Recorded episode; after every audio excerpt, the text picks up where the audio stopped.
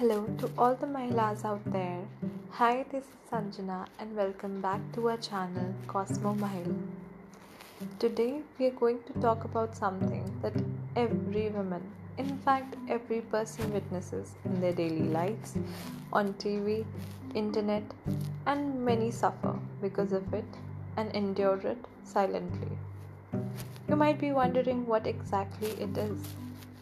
Well, we are going to talk about how Indian marriages are flawed and gender biased.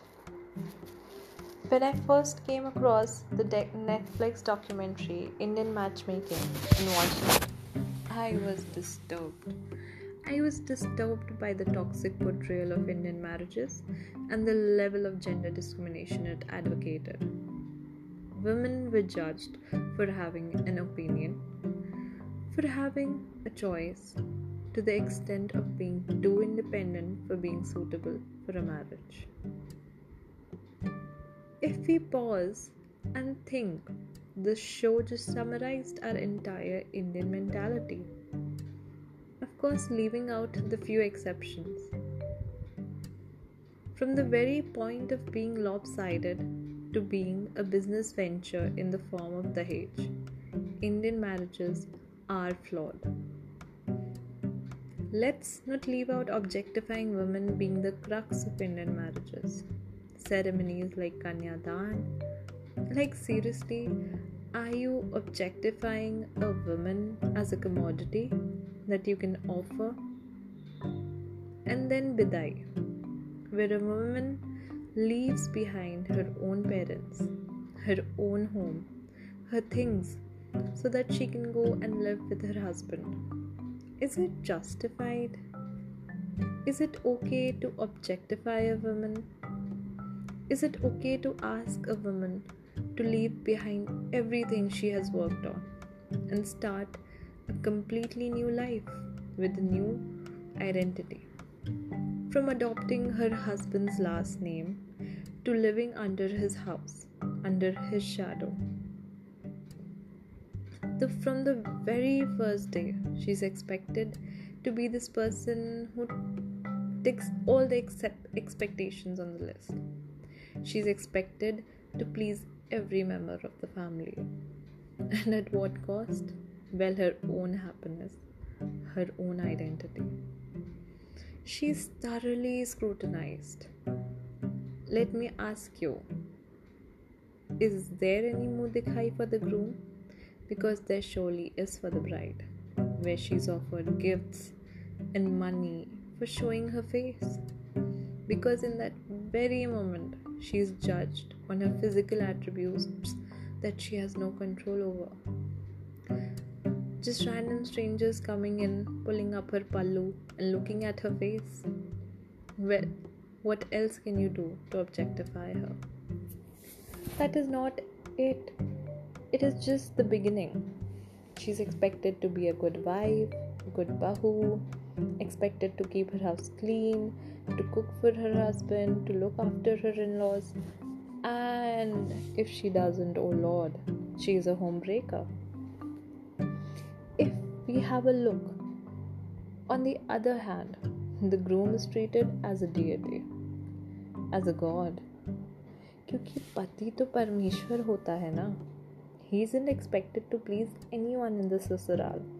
In fact, he is pleased in return because दामाद की mein koi कोई nahi honi chahiye.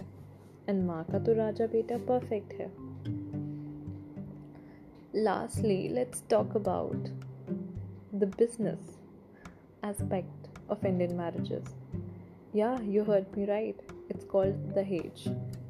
It is a crime in our country, but apparently every every i mean every groom's family does it क्योंकि बेटे का education loan और retirement plan कैसे होगा well women suffer silently endure domestic violence and in fact many die with this untold dirty reality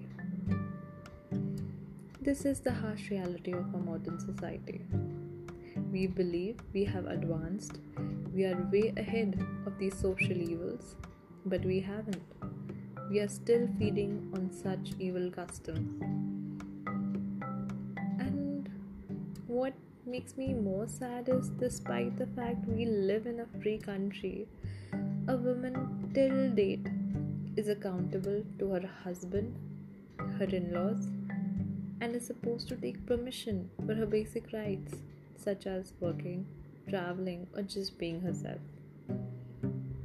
Every woman should stop and ask herself a very small and basic question Does she deserve to be treated like this? Is her identity and hard work so insignificant that she should be enduring such objectifications? Should she be ripped off her basic rights? Question yourself. Question yourself if you're ready to give in. Question if you're ready to lose. Question if you can look at yourself in the mirror and see yourself happy. I don't want you to lose faith in the institution of marriage.